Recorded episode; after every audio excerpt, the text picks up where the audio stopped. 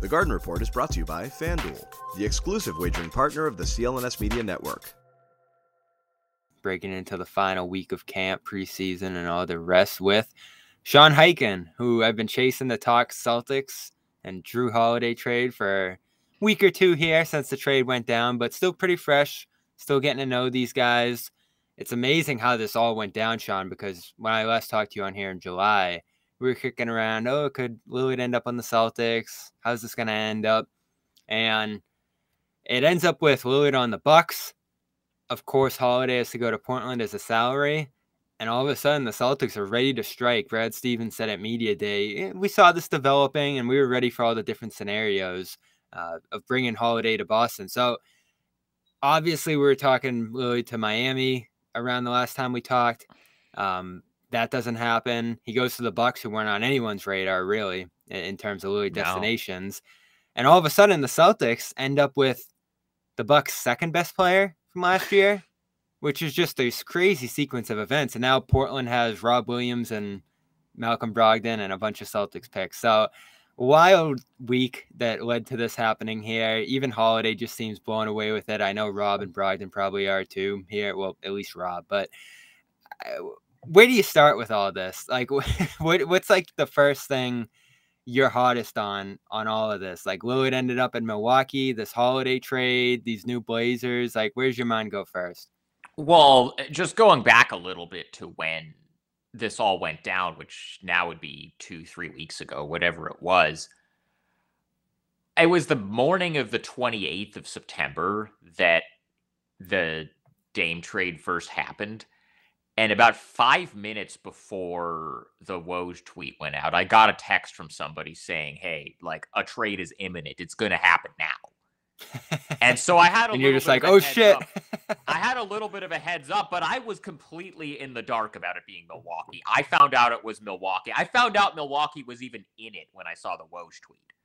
So that part of it really caught everybody by surprise. You kind of find out later that the whole time they had been talking, but it was one of those this can't get out. We can't even like have anybody know that we're talking type of uh, type of situations. Right. And then then it's like, okay, you see what the trade is, and then it's like a few more days of the Jrue um, you know, what are they going to do with Jrue? Because I don't think anybody thought that Jrue was ever going to play a second in Portland. It was just kind of they were going to, you know, reroute him somewhere and there were a few different teams in the mix. I other team that I kind of heard was really heavily pursuing it besides Boston was uh, Utah, and I think the issue with Utah was that Jrue maybe wasn't fully willing to say, "Yeah, I'll sign an extension here if you guys trade me here."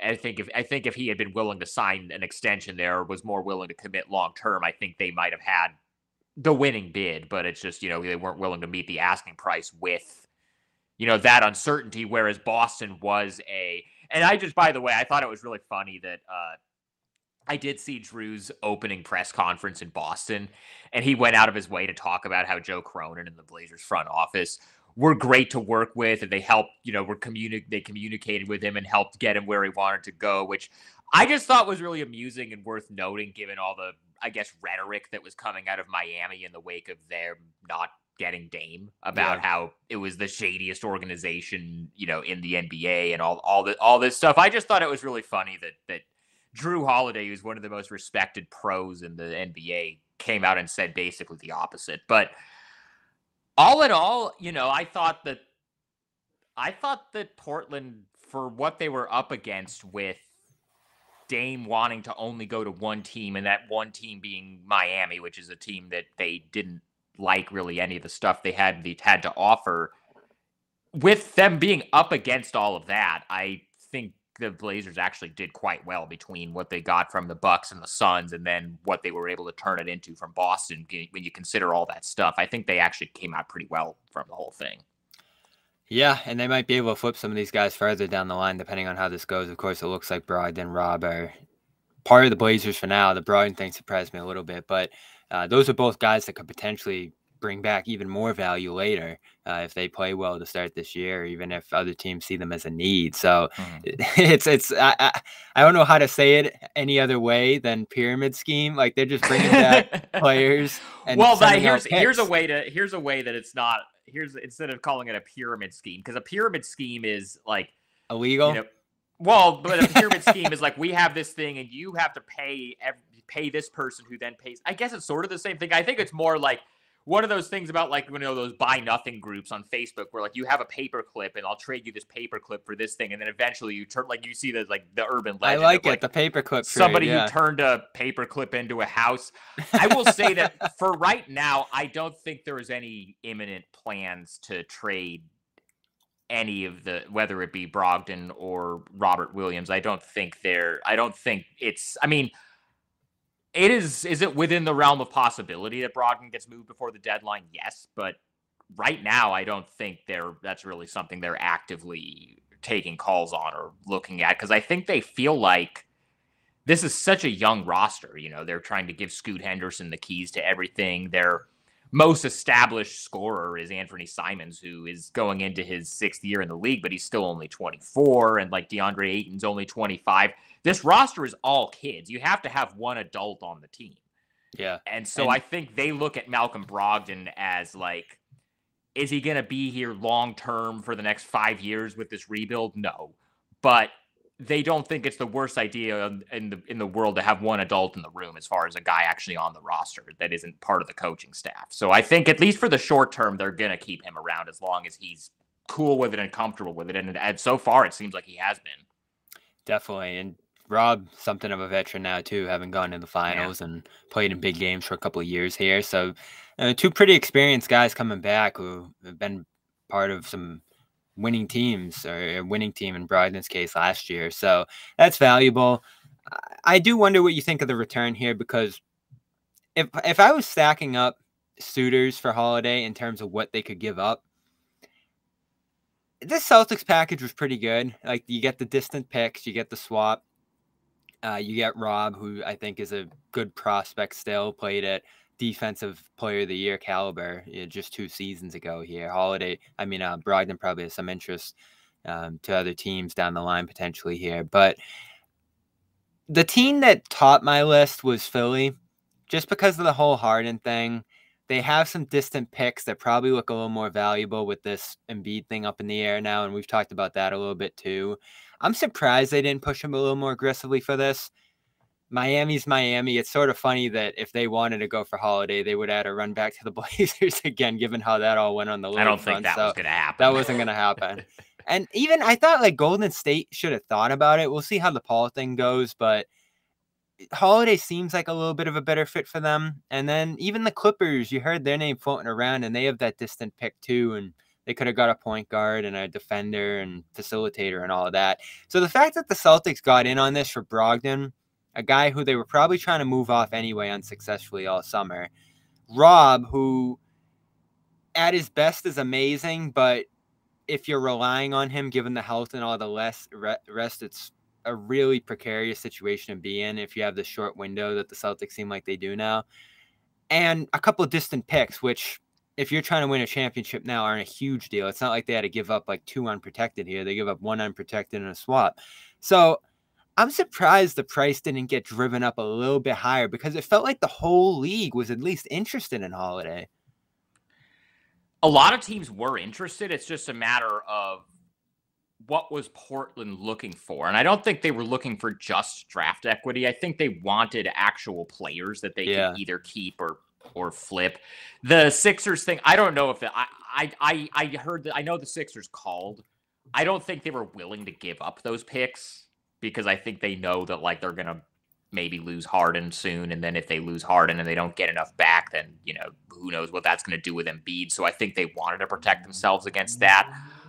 I don't know where, where the Clippers stood in all this. Like again, the other team that I heard that was pretty aggressive about it was Utah. The Jazz, yeah. But it was just a question of like that. That was, I think, a situation where like maybe the the two you know salaries and veteran guys that were going to be coming back might have been like Kelly Olynyk and Collin Sexton, who are both guys that have value if you want to flip them too. But then it was just a matter of I think Portland at one point was pushing to get Taylor Hendricks, who was just their lottery pick. And I think Utah didn't want to do that. But then it was like, if Jrue is willing to commit long term to the Jazz, maybe one of those picks that they get back becomes one of those Minnesota picks that they have that they got from the Gobert trade. Or it was like that kind of thing. And I think just from both from a both sides standpoint, Boston fit the kind of profile of the type of team that should be trying to trade for Jrue Holiday with the idea of extending him because they have Jaylen Brown and Jayson Tatum in their primes and signed long term. And their window right now is we have to win a championship right now because we have all this money committed and this is what, you know, what our priorities are. And that's the type of team that should be trading for Jrue Holiday. And so I think that's uh I, th- I think that's you know I it just I th- I think from both sides this deal made some sense. Yeah, I was going to ask you if you're the Celtics, would you rather have that depth with Rob and Brogdon off the bench alongside Horford and Porzingis, or that great, great top six that they now have with Holiday, but a lot of questions behind it? Yeah, but then you also you you you you lost Marcus Smart as part of the Jrue Holiday thing, so now you get to kind of replace some of that production and some of some of you know what he brought there. I think I think it made I think it made sense for both sides. Yeah. And you get the guy if you're potentially going up against Milwaukee here who knows them in and out. You know who this is really tough for is Miami. Not only did they build their whole offseason around getting Dame and then not get him, but they're one of their biggest uh, Eastern Conference rivals ends up getting Dame instead, and then their other biggest Eastern Conference rival gets probably the second best player to move that's going to like move the needle in terms of playoff stuff. So that's that's pretty tough for them. I love that story, and I know it's not of great interest to Celtics fans, but the whole Portland Miami fallout and just how it went so bad, and, and Miami just thought they had the shoe in for Lillard, and the whole offseason seemed to gear toward that, and then they end up with nothing. And I know Lillard wasn't thrilled about that either. And, you know, he had some comments or whatever about the whole way it went down and he wanted to go back to Portland and whatever happened there. But man, did Miami get screwed. And if if Portland really had that sense that you know the owner, uh, the agent was just trying to guide him there, and it was screwing the market and blah blah blah blah blah. They came out so great, and whatever Miami was trying to organize behind the scenes there potentially just blew up in their face in a big way, and they might figure it out. I'm not going to rule them out because I did it early last year, and they made the finals. They'll but... still be pretty good. that's the thing. Like they're like I think you can look at it on paper and say, yeah, they lost Strus and they lost Vincent and they like they got worse short term, but it's like if Jimmy and Bam are healthy in the playoffs, they're still going to be pretty good. But yeah, as far as like all of those, you know, the, the way the summer went, I don't want to rehash it a ton, but the a Portland never really liked Miami stuff that much. Like you couldn't think... do with Herro what you did with Holiday here. No, then that's and I think now it's becoming pretty clear that that was kind of the plan the whole time. And then I think the other part of it is, and I understand why Dame's agent Aaron Goodwin was approaching it the way that he was because when you're an agent, your job is to get your guy where your guy wants to go, and so you mm-hmm. do whatever you can to try to discourage other teams from trading for your guy. But I think Miami from the beginning of the process felt like because they're going because Goodwin is going so hard to try to steer him to Miami, we don't have to make a serious offer, and Portland is going to just have to be forced to take, you know, not even our best offer for him. So you know, I think Portland looked at that and was like, okay, if that's the way you're going to approach it, we're just not going to deal with you at all. And again, I think it, I think it worked out well for everybody because Dame, even though he didn't get to Miami, which is the place that he said he wanted to go, he got to a pretty perfect basketball situation, and he's going to have the best chance to contend that he's ever had. So I, you know, you can't say, oh, they like this isn't like a Blake Griffin situation where the Clippers just shipped shipped him off to Detroit with no, you know, with no warning, and that was just not like, uh, you know, and they, you can say they quote unquote did him dirty. Like the Blazers got a deal they liked while also getting Dame to a situation that kind of had what he wanted. So I think everybody ended up winning in the end. Yeah, especially the Bucks, and we'll get to them in a second. Uh, I do want to talk about Brogdon and Rob though, because Celtics fans as much as they love acquiring Holiday here, they're going to miss Rob a lot. We'll get to that right after this. A um, couple things we want to tell you once again. Want to remind you about our sponsors here at the Garden Report, and again, FanDuel, the exclusive wagering partner of the CLNS Media Network, and snap into action this NFL season with FanDuel. If you haven't already, the season is well underway. We are in Week Four. Bobby Manning absolutely squoke one out oh, against. Oh, yeah against uh, against me uh, this weekend in our little fantasy matchup with the late Matt Stafford garbage time touchdown. But hey, you know it was you know, fun last week too. Betting the Dolphins. And oh my goodness gracious, the amount of dough my friends made off of Dolphins pro- props, parlays, and this and that. Holy wow! Oh you all, you if you bet anything in that Dolphins game, you hit um, last week. So that was amazing. But the offer here you can get at FanDuel is uh, you you know bet five, get two hundred in bonus bets guaranteed. That's all you have to do is bet five, win or lose, you get that. Uh, so if you've been thinking about joining, go ahead and do it. Go to FanDuel.com slash Boston. Once again, fanduel.com slash Boston. Fanduel, the official partner in the NFL and the exclusive wagering partner of the CLNS Media Network. You have to be 21 and over here and present in Massachusetts to take part in the deal. Hope is here. If you have any sort of issues with gambling, uh, you can go to gambling helpline ma.org or call 800-327-5050 for 24-7 support. As for that deal restrictions do apply. The bonus bets expire in seven days. Check out terms at sportsbook.fanduel.com all right let's talk rob. I wasn't devastated to see him go. I think you reached a point after 35 games last year the two surgeries, an uneven year when he was even on the court, and he came off the bench under the new coach who seemed to like going smaller and went away from that double big lineup they used on the way to the finals. Always felt like he could give you more offensively than he ultimately did. Even defensively, a lot of the allure and impact he made came off the ball rather than guarding bigs on the ball here. So how could this go wrong, at least from a Rob perspective, in this trade for the Celtics? Does Rob become an all star or double double guy or get back to that defensive player of the year caliber? I guess it could happen. I just think the chance of that is low enough where you don't really worry about it. And Brad said they were only going to trade Rob in a deal like this for a guy you had to have. I wonder how you know we we kicked around here in Boston. Do you put Horford in this deal given the age and all the rest and maintaining the upside of Rob? But I even said like even considering Horford's age, even considering Rob's upside, Horford just even last year was still so much more reliable than Rob, despite Rob at his best really looking like something special here. So I think most Celtics fans looked at it and said, "Stinks." Rob's going to go down as one of those great what ifs in, in, in Celtics history, but it was time. And I wish him all the best. I think he's going to a pretty good situation in Portland if he gets to play with Scoot. And he seems healthy. Well, actually, no, he's he's already hurt. He hasn't played in the preseason yet. So like I, I'm just imagining like if the Celtics didn't do this, and instead of like Holiday coming in, Porzingis, and all this new stuff and the excitement of it, we'd be talking about Brogdon being upset and Rob being hurt and maybe holidays in Philly or Miami or something like that. And it's like, man, you should have done that deal. So like I was torn on the idea of doing this deal originally.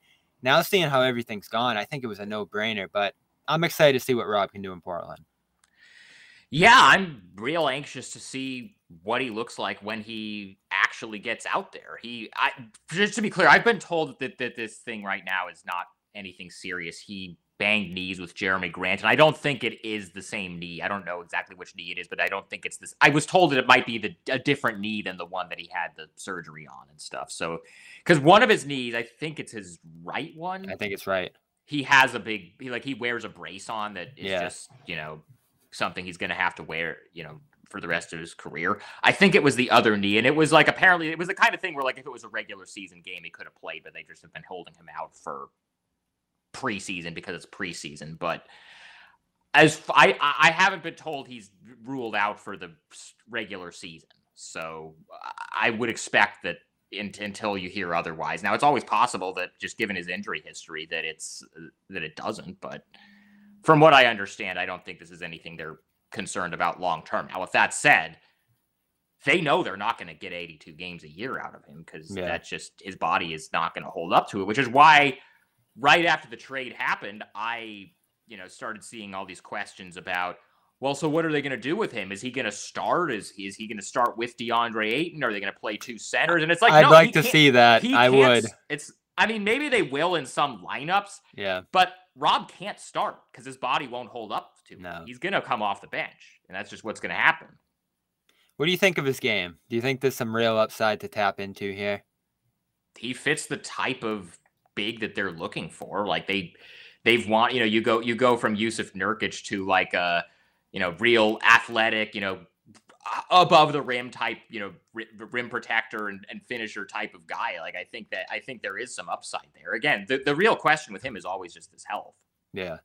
And the offensive aggressiveness, the Mhm. conditioning, all the rest. Uh, It, it's going to be interesting because the one thing I like about the situation here, and you know, the fit with Ayton's interesting because Ayton's probably going to be the guy they prioritize and Yeah, give minutes say. to and all the rest. Mhm. Can he just go out there on a team that's rebuilding and take a bunch of shots, try expanding his range, try doing some different stuff offensively because he has it in him. You saw the flashes in Boston, but it's so different playing on a team that's trying to win a championship and really trying to fit into a narrow role and being on a team where you can get aggressive and try some stuff while you're losing a lot. so like yeah, that's try some stuff while you're losing a lot is kind of the is gonna is kind of gonna be the mo for the motto of the Portland Trail. this this season. Yes i've been i've been trying to prepare people for it because i've you know i've been covering the league for a long time. I've covered rebuilding teams. I've covered teams that are in the playoffs. I covered one uh western conference finals teams in 20 in 2019 i'm trying to prepare people for just you know i get questions from blazer fans or people who follow me and read my work about what to expect this season and i'm just i'm trying to tell them just from the beginning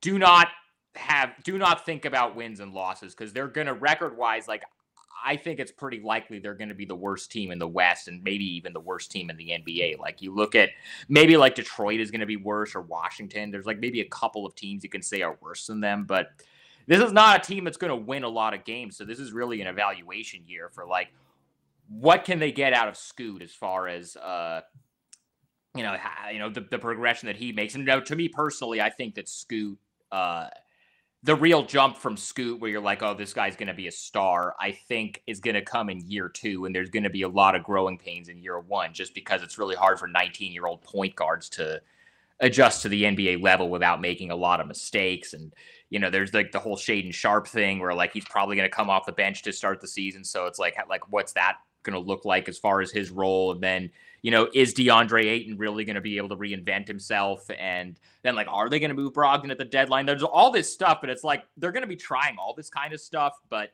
they're not going to win a lot of games. So this is a great. If, if Robert Williams, you know, for however much he's able to stay healthy, wants to expand his game and prove he can do more on the offensive end, yeah, like this is a good spot for him to do it.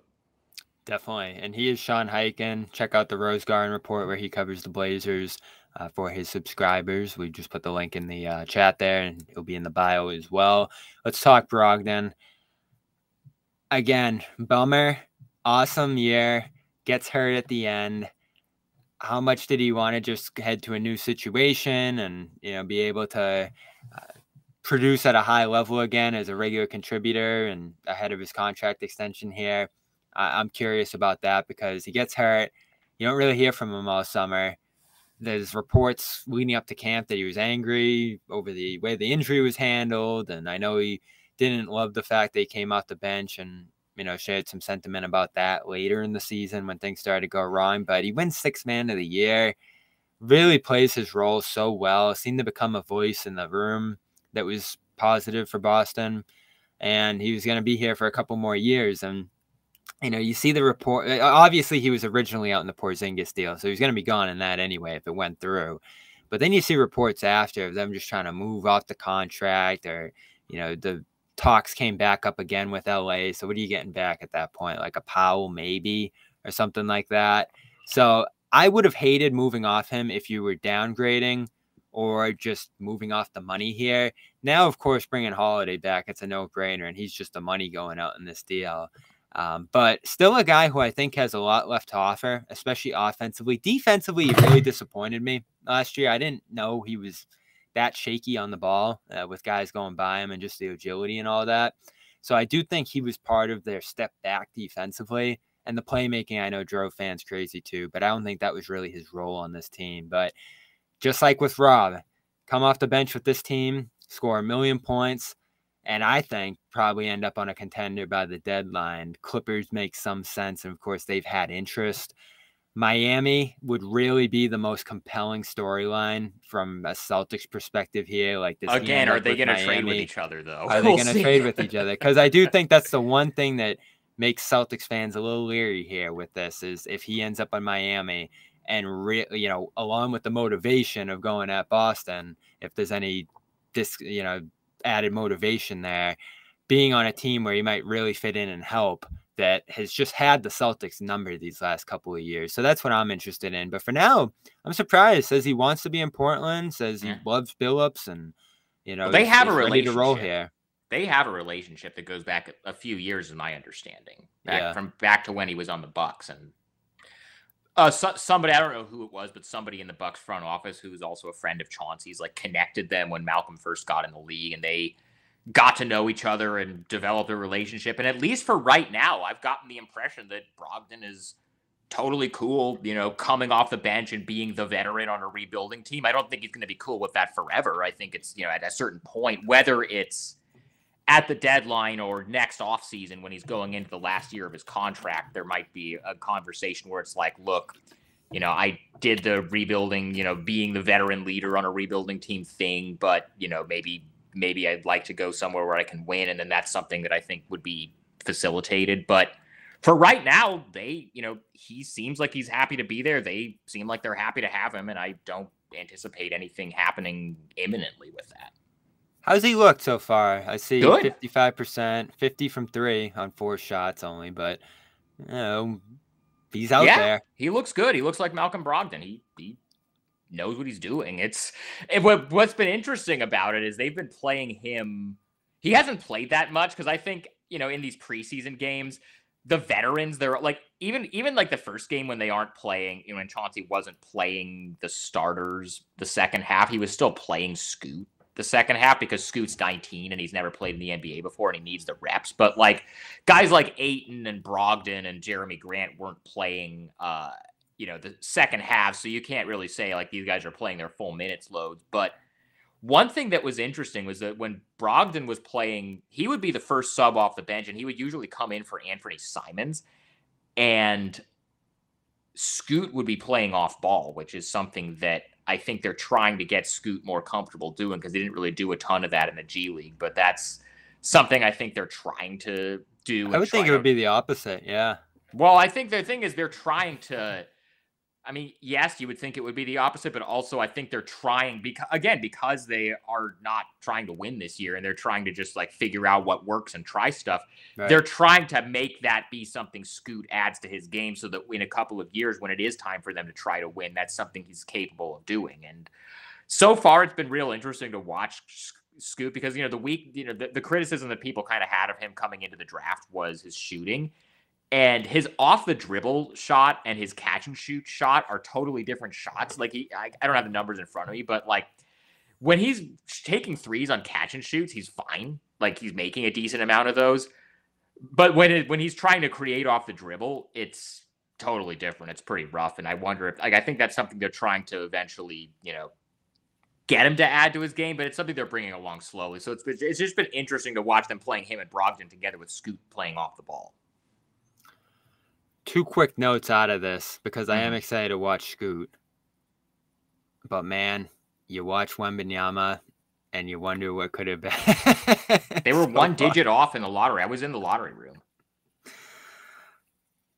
It's gonna be something. I think I've been trying chance. to tell people, by the way, like I have friends. I don't. I don't personally bet on anything, but there were uh, people who were, you know, saying like, "Hey, should I bet on Scoot to win Rookie of the Year, or should I?"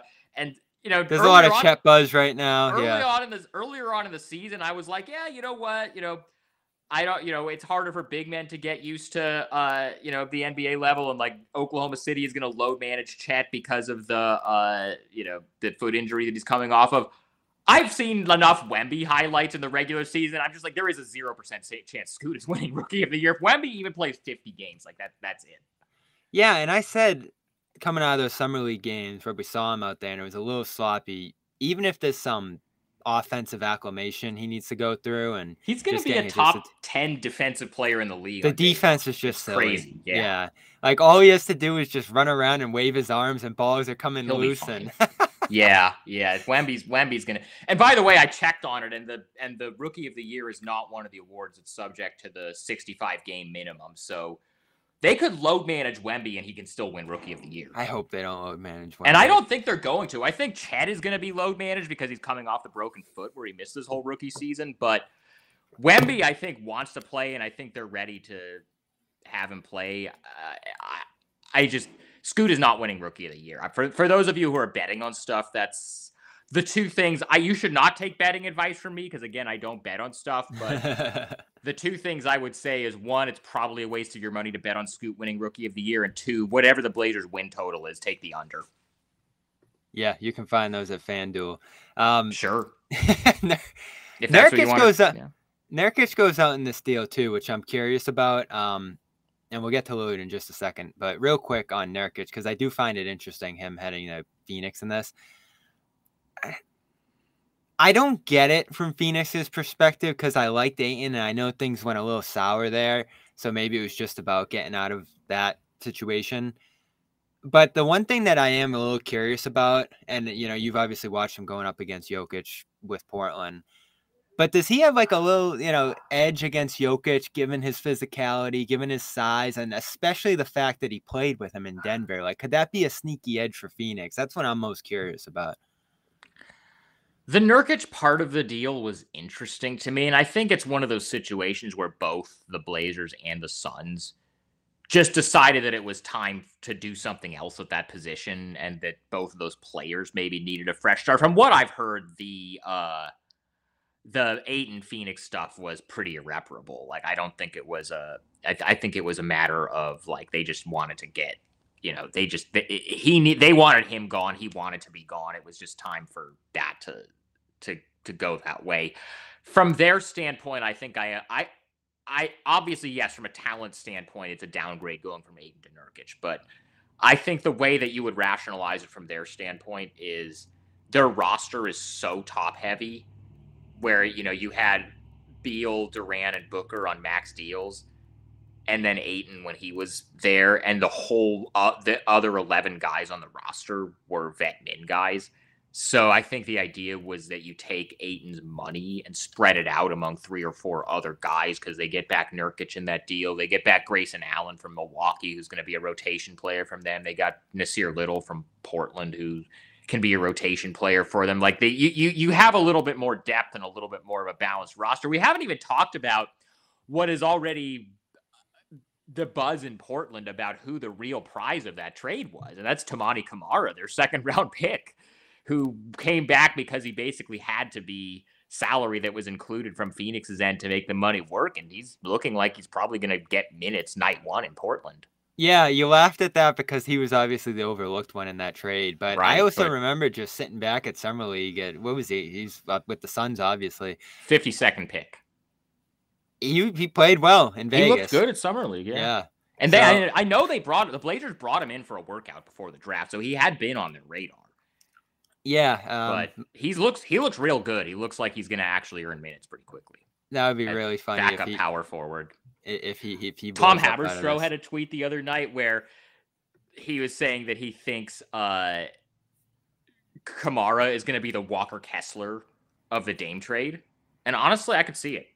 Right? Yeah. I'm so, still kind of iffy on the whole Ayton thing. Like, obviously, that from a talent standpoint, it's an upgrade from Nurkic.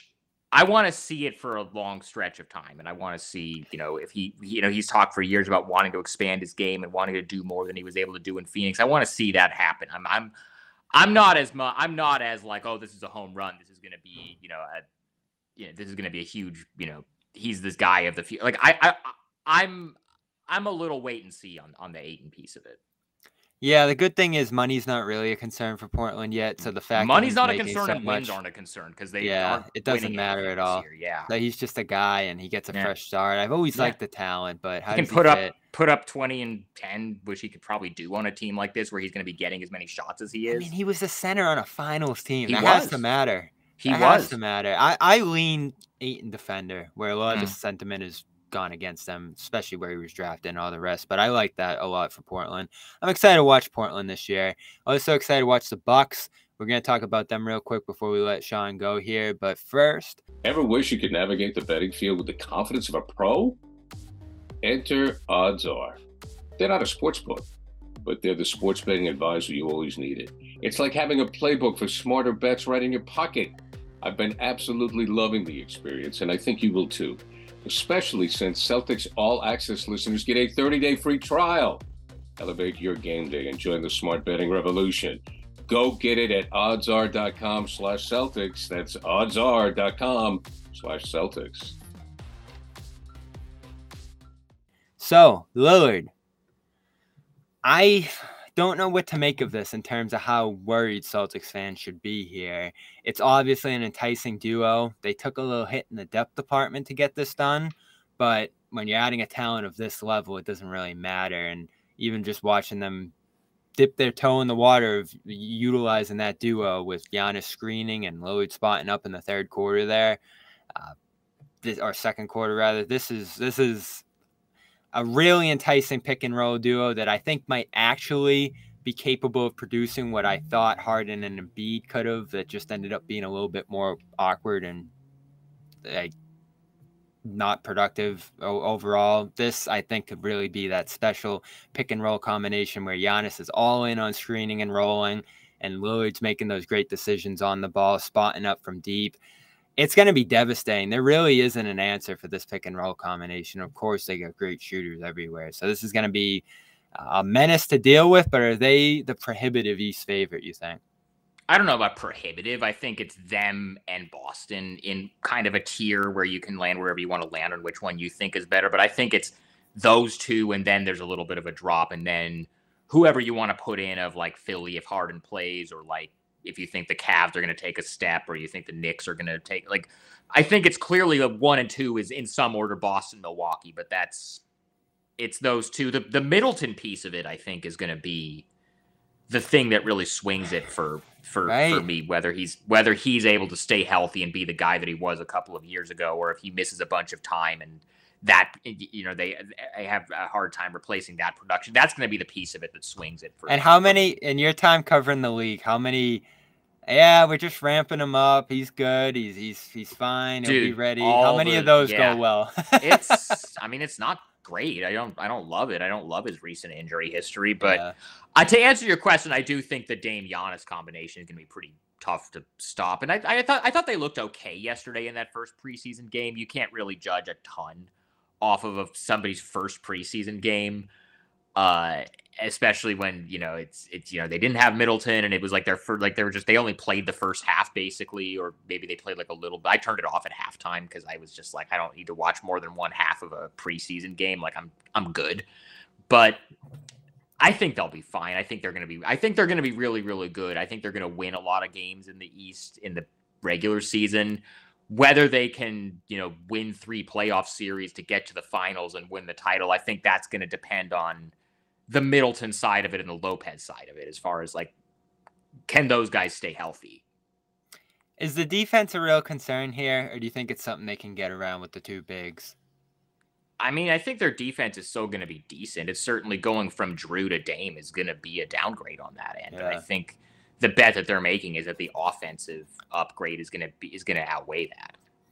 Yeah, and and I've heard some takes from a couple of people who have said, you know, I don't know if I would have moved on from Holiday to do this, and I I think Oh, it's that's worth that to discussing me. a little That's bit. ridiculous. That's that's like Yeah, it's a little what are we too far. about? That's a that's a little bit of a galaxy brain thing where it's like like what are you talking about? Like Dame and Giannis together? Oh yeah, I don't want to do that because it might be a little bit of a come on. They had to do it, right? Just Yeah, from- and if you have this, especially with Giannis, you know, doing those interviews this summer where he was like, "Oh, I don't know, I don't know if I'm gonna stay or not, and it's like, okay, uh, like, th- and then you have the opportunity to get Dame, like, yeah, do it. No, yeah, you kind of Because now that takes that that probably takes Giannis leaving next summer off the board now.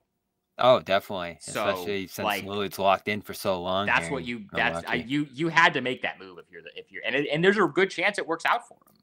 And Holiday, so this is the real pause I have about Holiday. and It's gonna be interesting to see how it shakes out. 33, expiring contract if he opts out, so could go into free agency next summer. Can't technically extend till April, uh, so maybe something's agreed behind the scenes. I think there's a wink, wink. probably an understanding that they're gonna work something out when it's time to work something out.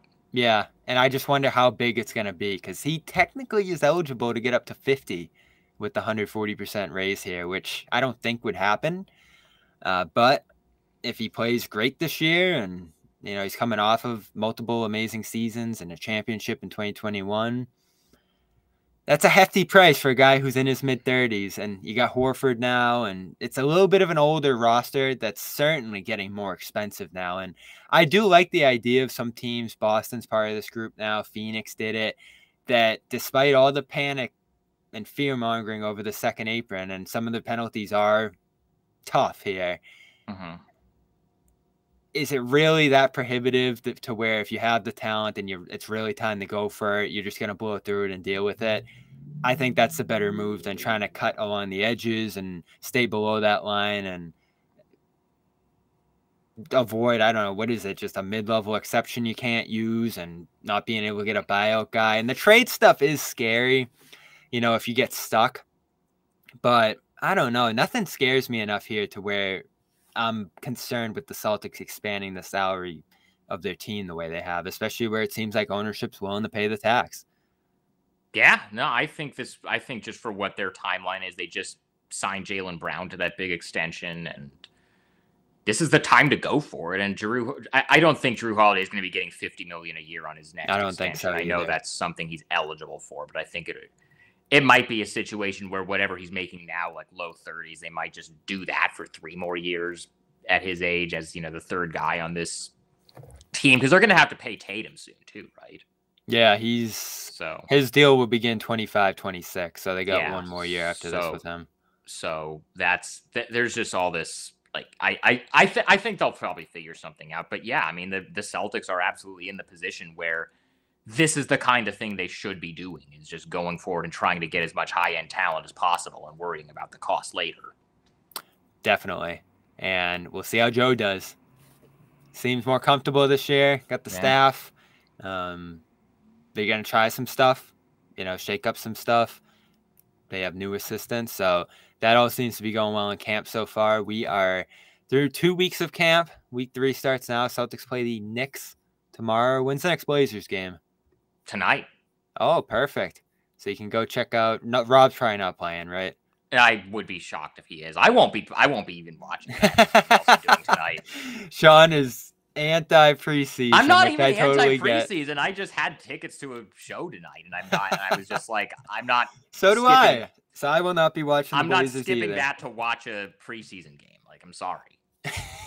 Luckily, the regular season is just about a week away. Uh, Sean's gonna have all your Blazers coverage, which will be of interest to Celtics fans now, which is awesome. Uh, so go subscribe to the Rose Garden Report if you want to keep up with Rob, how Brogdon's doing this year, and just how that interesting young roster is. I think those are always fun teams to follow, and of course, it's 10 o'clock games and all the rest. So go subscribe and keep tabs if you can't watch every game out there. It's a good way to do it. Uh, I put the link in the bio, um, bio description as well as the chat here. Sean, always great talking to you. Thanks for taking the time today, and uh, we'll catch up soon. Unfortunately, uh, Celtics Blazers in Boston until April, so hopefully Rob's still there and able to make his return to Boston with them.